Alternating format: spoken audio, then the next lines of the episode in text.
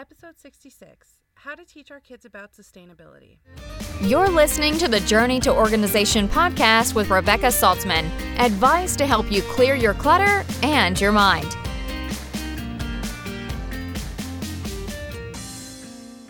Hello and welcome to Journey to Organization. I'm Rebecca Saltzman from Balagan Be Gone Personal Organization. And in today's episode, I want to talk to you about a question that I get fairly frequently. How do you teach your kids about sustainability? Now, the thing is that it's kind of a tricky subject. How do we teach our kids about anything, right? Before I dive into the topic today, I just want to say that over the next few weeks, I'm going to be having some really amazing interviews that I'm really, really excited for. And I also want to take some time to answer listener questions. So what I'm going to do is I'm going to alternate listener questions with interviews over the next few weeks. So if you have any questions, please feel free to reach out via email, Rebecca, REBEKAH, at balaganbegone.com, BALAGANBEGONE.com. You can also direct message me on Instagram or on Facebook, because either way, I'll answer. If you don't get an answer right away, please be patient. Sometimes I don't see them. You can always ask again or send a friend request.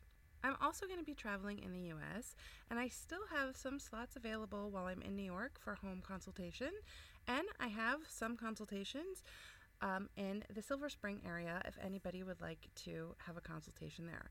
I love doing home consultations. They're probably my most favorite thing to do. But if you can't get a home consultation with me, don't worry. Soon I'm going to start announcing the details of the next run of my challenge course, Conquer Your Clutter, which is going to start October 7th after Sukkot. There will be a coupon code for early waitlisters. So if you are interested in subscribing to the new course, please go to RebeccaSaltzman.com. That's REBEKAHSALTZMAN.com and sign up for the waitlist, and we'll send you a coupon code when registration opens. The reason why I wanted to talk about sustainability during the 3 weeks and before Tisha B'Av is because part of the reason why the Chachamim say that the temple was destroyed is because we were always looking for riches and money, and we couldn't be kind to each other. We didn't like each other, we hated each other, and we didn't have a good relationship with one another. And I think that sometimes comes from how we relate to ourselves. And the thing about sustainability is that there's several sort of arms to sustainability. There's what happens inside our home to make organization sustainable, and then there's what happens outside of our home so that A, the organization stays sustainable, and B, so that the environment stays functioning. Let's talk first about the organization aspect of things, because I think it's really important to understand why I think sustainability and organization are related. So for those of you who have been listening for a while, you probably already know this, but it's worth repeating because sometimes I think we forget, and I even have to remind myself sometimes. When you organize, it's not a good idea to just go ahead and spend money on containers willy-nilly. It can cost thousands of shekels or dollars, whatever currency you're paying in. It can cost a lot of money to go to IKEA or the Container Store or wherever you like to get your containers and just go ahead and buy containers. It's not a great idea. I don't love doing it. But here's the thing. When you buy containers, you're just creating a system for storing the stuff you already have. You're not actually reducing what you have, and you're actually saying to yourself, like, it's okay. I can keep all of this stuff as long as it's contained and systemized and organized. And you can keep stuff, that's true, but your life will be a lot better when you actually have less. So it's a good idea to start reducing what you have, reduce the clutter that you have, and teaching your kids to reduce what they have so that they're living with only things that they need. Now, what you need is different for everybody, but it's important to be able to understand that there's a big difference between what we need and what we want. I think once you can understand that there's the difference between the need and the want, and that a lot of things that we have in our homes are really unnecessary, and when we move on from them, how do we maintain the organization that we've achieved? And if you want to maintain the organization that you've achieved after you declutter, it's important to understand that a sustainable lifestyle is really going to accent and help you maintain the clutter-free existence that you've had.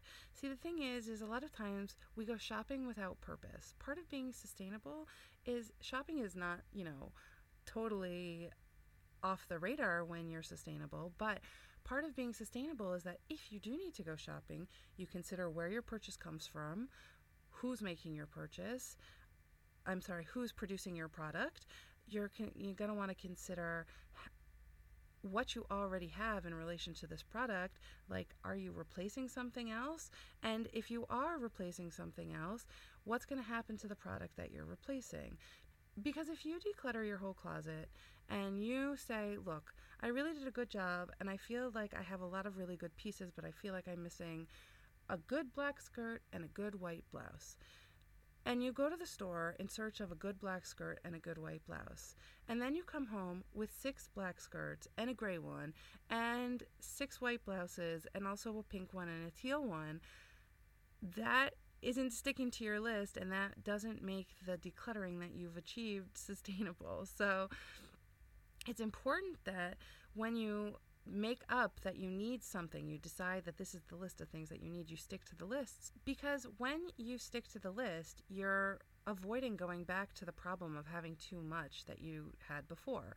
So when you shop with purpose and when you shop with specific ideas in mind, it's going to be a lot easier to maintain the organization. But it's also a more sustainable way of shopping because, I don't know about you, but my pocketbook doesn't have a bottomless money stack in it. I can't just buy whatever I want. I have to think about my purchases and I have to save for my purchases. And I think that's an important aspect to sustainability is shopping with purpose and teaching our kids to shop with purpose. Teaching our kids that when we go shopping, whether it's grocery shopping or clothes shopping or school supply shopping or whatever kind of shopping we need to do, that making a list and sticking to the list is important. Now, I know for sure that a lot of times I'm going grocery shopping, let's say, and I'll see something and it won't be on my list and it'll jog my memory and like, oh yeah, I do need that. And that does definitely happen from time to time. But in general, especially when I'm shopping for clothes, that almost never happens. I am thorough about what the kids need, and the kids and I talk about what they need, and I think about significantly what I need. So I think when we really give thought to what we need and we teach our kids to be thoughtful about what we need, and again, we need to teach the kids different between want and need, but it's possible to do that, and it's possible for the kids to understand. Now, this is not a one-time conversation that we have with our children. This has to be an ongoing conversation. I've been working on this for 5 years with my kids, and it takes time for them to realize that we have to differentiate between what we want and what we need. And I think I told you a couple weeks ago, I went to the dentist with my kids, and my kids opted out of taking the cheapo toys. And I was really, really happy because, wow, that's a milestone. It's hard for a 9-year-old and an 11-year-old to resist, a free toy from the dentist. But I thought that it was a huge thing that they were able to say, I don't really need this. I understand that it's going to break and that I'm just going to have to throw it out. And my mom's going to tell me to clean my room 16 times and annoy me, so I'm just going to bypass it. And that was a win for me. I think we can get there with our kids. It just takes practice. The same way, if we want our kids to do anything, we have to remind them and have an ongoing conversation. And the same is true when it extends outside of our homes. We expect our kids, when they leave the house, to, still maintain levels of kashrut that we observe in the house, right? So how can we expect them we should expect them to be able to sustain these sort of levels when they leave our house in terms of what kind of things we use in the home. So my kids know how to choose items when they're shopping. So they know that they pick glass first, then paper, then metal, then plastic. And they understand now the hierarchy of how things work in the supermarket in terms of recycling and what we can reuse in the house and all that kind of stuff. And they do make good choices, or at least better choices, now that we've been talking about this in the house and now that we've been practicing this in the house. And I think that that is really the key. When you lead by example in your house, your kids are going to follow you, and it might take time, and you'll probably have to repeat yourself a lot, but that's true in all things related to parenting and in all things that we want to teach our kids. We have to repeat ourselves over and over and over again like a broken record, or else it can't get through their heads.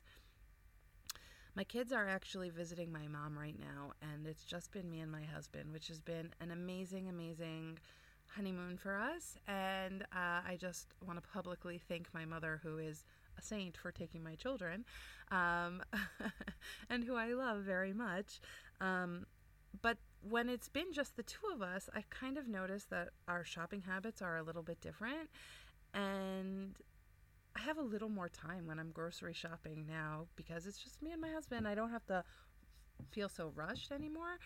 And it was such an eye-opening experience a few weeks ago when we were shopping together, and everything was like in plastic, and I had forgotten to bring some containers with me. I had my bags for my produce and stuff, but even the produce was like really wrapped in plastic, and I was just like, wow, everything comes in plastic. And perhaps I'm a little bit more conscientious about it right now because there's this program going on called Plastic Free July, and I've said to myself, I'm going to try to be plastic free in July, but I realize how hard it is in Israel to actually go plastic free.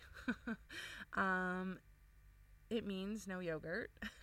It means no milk. It means no meat, which isn't a big deal during the 9 days, but in general, that's what it means. And not only that, but just things like bread. There are some stores that we shop at that all the bread is wrapped in plastic. Now in Israel, some of the bread you can buy open and without the plastic bag, so that's nice, but not always. And you just, like in Israel now, they started putting eggs. A lot of the companies have started putting eggs in plastic. And so it's a good argument to go vegan, I guess. But even a lot of the fruits and vegetables sometimes are wrapped in plastic. Potatoes usually come in a bag that's netting, but it's plastic. And I don't know why, but I always see broccoli wrapped in plastic here. And a lot of foods you can't buy fresh here, so you have to buy them frozen, and those come wrapped in plastic too. And the plastic bags are really, really difficult to recycle. And the reason why I'm making such a big deal about plastic is because recycling is just a Band-Aid. It allows us to feel good about the amount that we use without having to take responsibility for what we're using. Yesterday, I was with a client, and she had a 9-year-old daughter, and the daughter said to me, where are you going to take all the stuff that we're decluttering? And I said, well, anything that I can't donate, I'll probably just take to the recycling bin, or I will take to the recycling bin. And she said, well, I am the number one recycler in our house. I make sure all the plastic bottles we use get recycled. And I'm like, that's great, but what happens to them when they get recycled? And she said, they go to the plant and they get melted down. And I said, that's true. They get melted down and they can be reused one time. And then that's it. They can never be recycled again. And then we started talking about trash.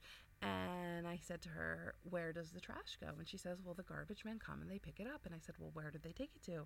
And she's like, the trash. And I'm like, okay, but where is that? And she said to me, I don't know. And I said, well, that's the landfill. And I said, do you know what happens at the landfill? And she said, no. And I said, well, the garbage gets packed in really tight and pushed into a giant pit, and then it gets covered and covered and covered. And then when it's full, they pack it in, and it's like a garbage mountain. And the thing is that even things that would break down normally, like food scraps or even paper that might break down over time, can't break down in the landfill because there's not enough oxygen passing around for things to decompose. And we went on to talk about that when that happens, the tightness of the landfill also produces methane gas, which can be dangerous and needs to be released from the landfill safely. And she was a little bit surprised, and most people are. And the thing about it is that just using less is really the key.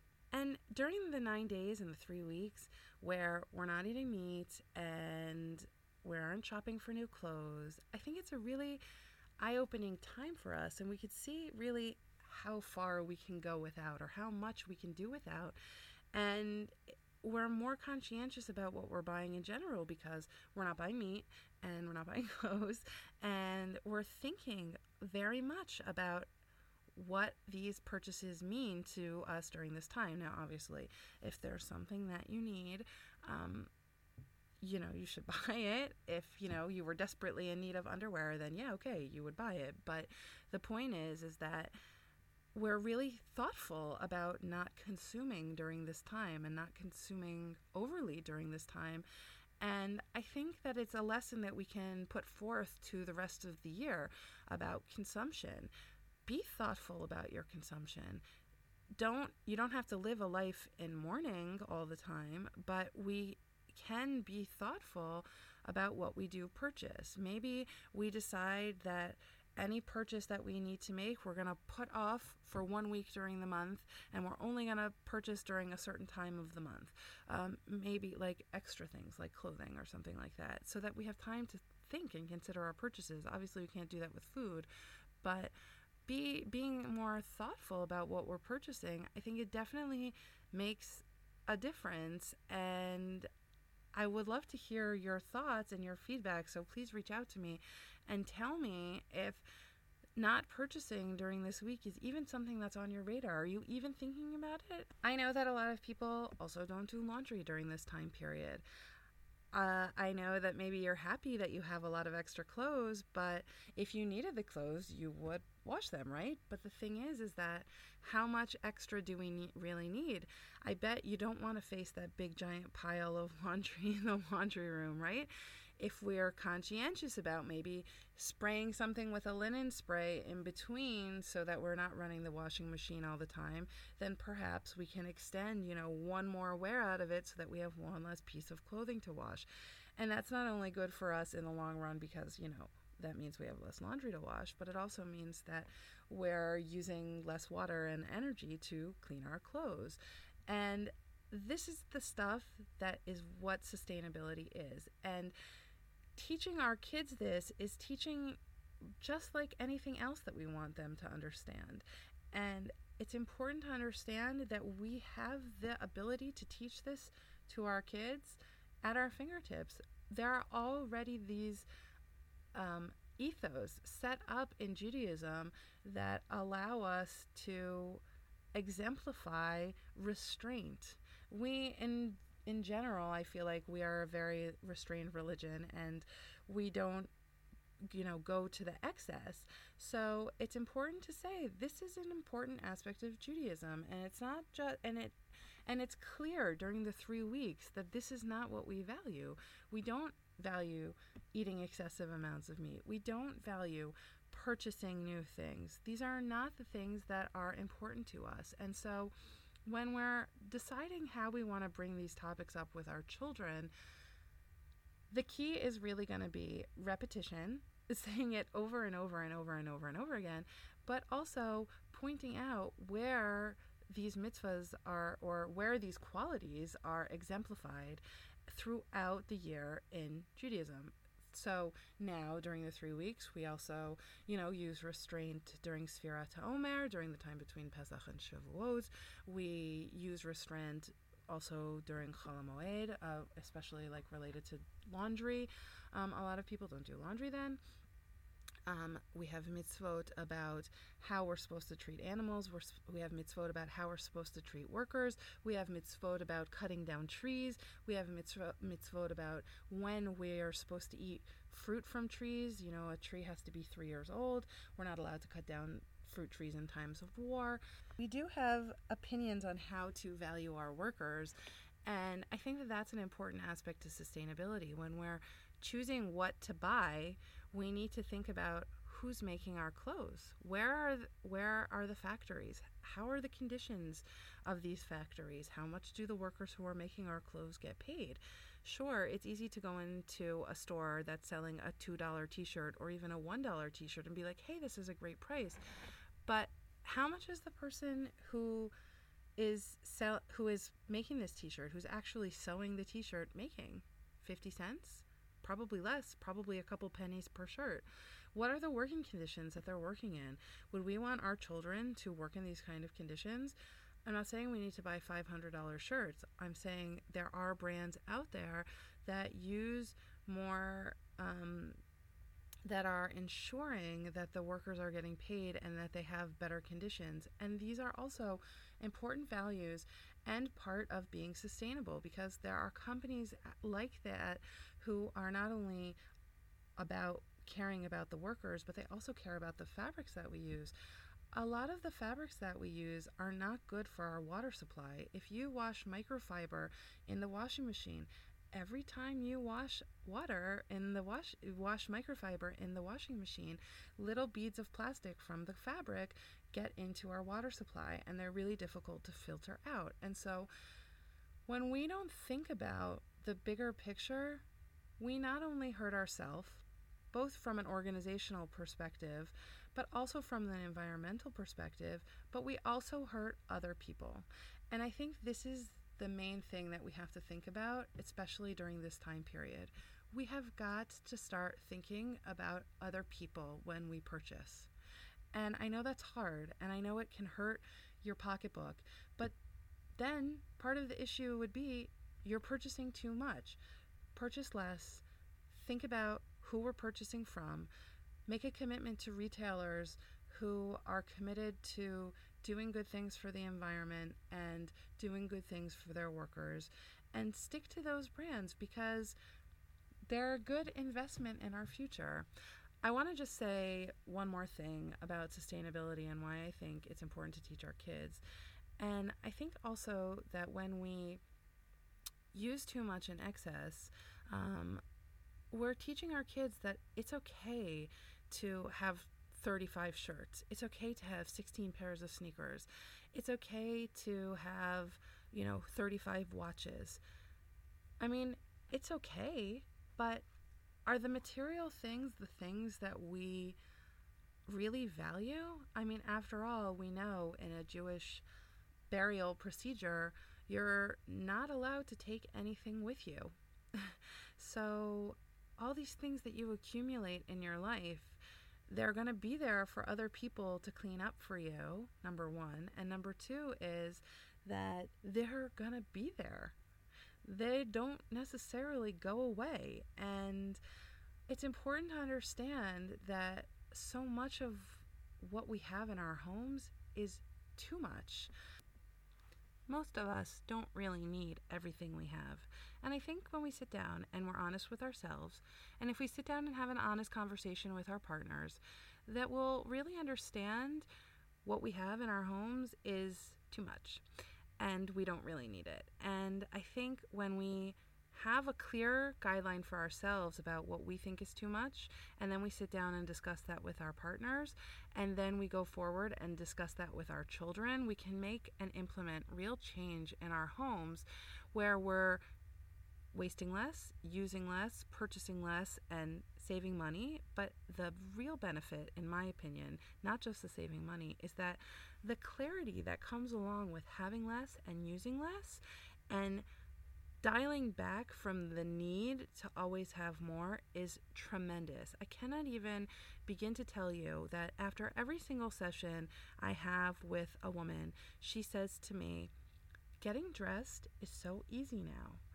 I love everything that I have in my closet. I know exactly what I want to wear in the morning when I get up. I never have to think about it. I'm spending much less time getting dressed every day." And I think that that's a huge life change. It's so important that we're not wasting time considering what we're going to wear all day long, right? We don't need to think so much about those things. I have told you before that we only get a certain amount of decisions that we're able to make every single day. And once we're past that, it becomes too hard to make real decisions anymore. Why would you want to waste good decision-making capacity on what you're going to wear? It just doesn't make sense. So make things easier in your life. Having less does that for you.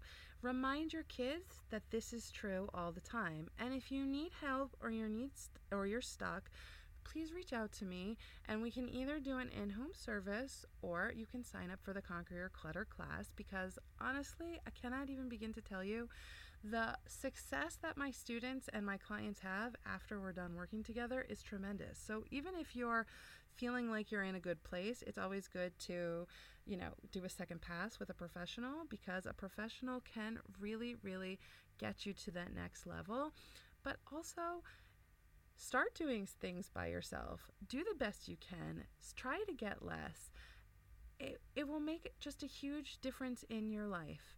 Remind your kids over and over and over again. I know it's annoying and that we hate to be annoying, but when you remind them, eventually it will become part of them. Remind them to use less, to consume less, to be more conscientious about what they are consuming, and to be more considerate about the things that they do want to purchase, and really make sure that it's a purchase that they want to make. I wish you all a meaningful Tisha B'Av, and over the next few weeks, like I said, I will be traveling and I will be able to have access to my email, and I'll do my best to be putting out podcasts every single week. I have great interviews, and I'm really looking forward to sharing them all with you, so please stay tuned. And if there's any topics or questions that you want to hear about, please reach out to me and let me know.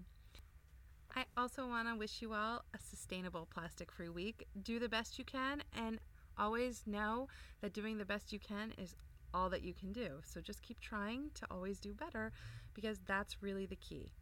Don't forget to remind yourself of your mantras. Mine is, Hashem is taking care of it for me, but you can use, Hashem is keeping everything organized for me, if you like that one better. I also would love to hear your mantras, so please drop those out for me if you want to tell me. I'd love to hear them. And I wish you all a happy, successful week at organizing. Thanks for listening to the Journey to Organization podcast. You can find Rebecca on Twitter and Instagram at Balagan Be Gone, and on Pinterest as Rebecca Saltzman. Visit balaganbegon.com for resources and to join the mailing list to get podcast updates.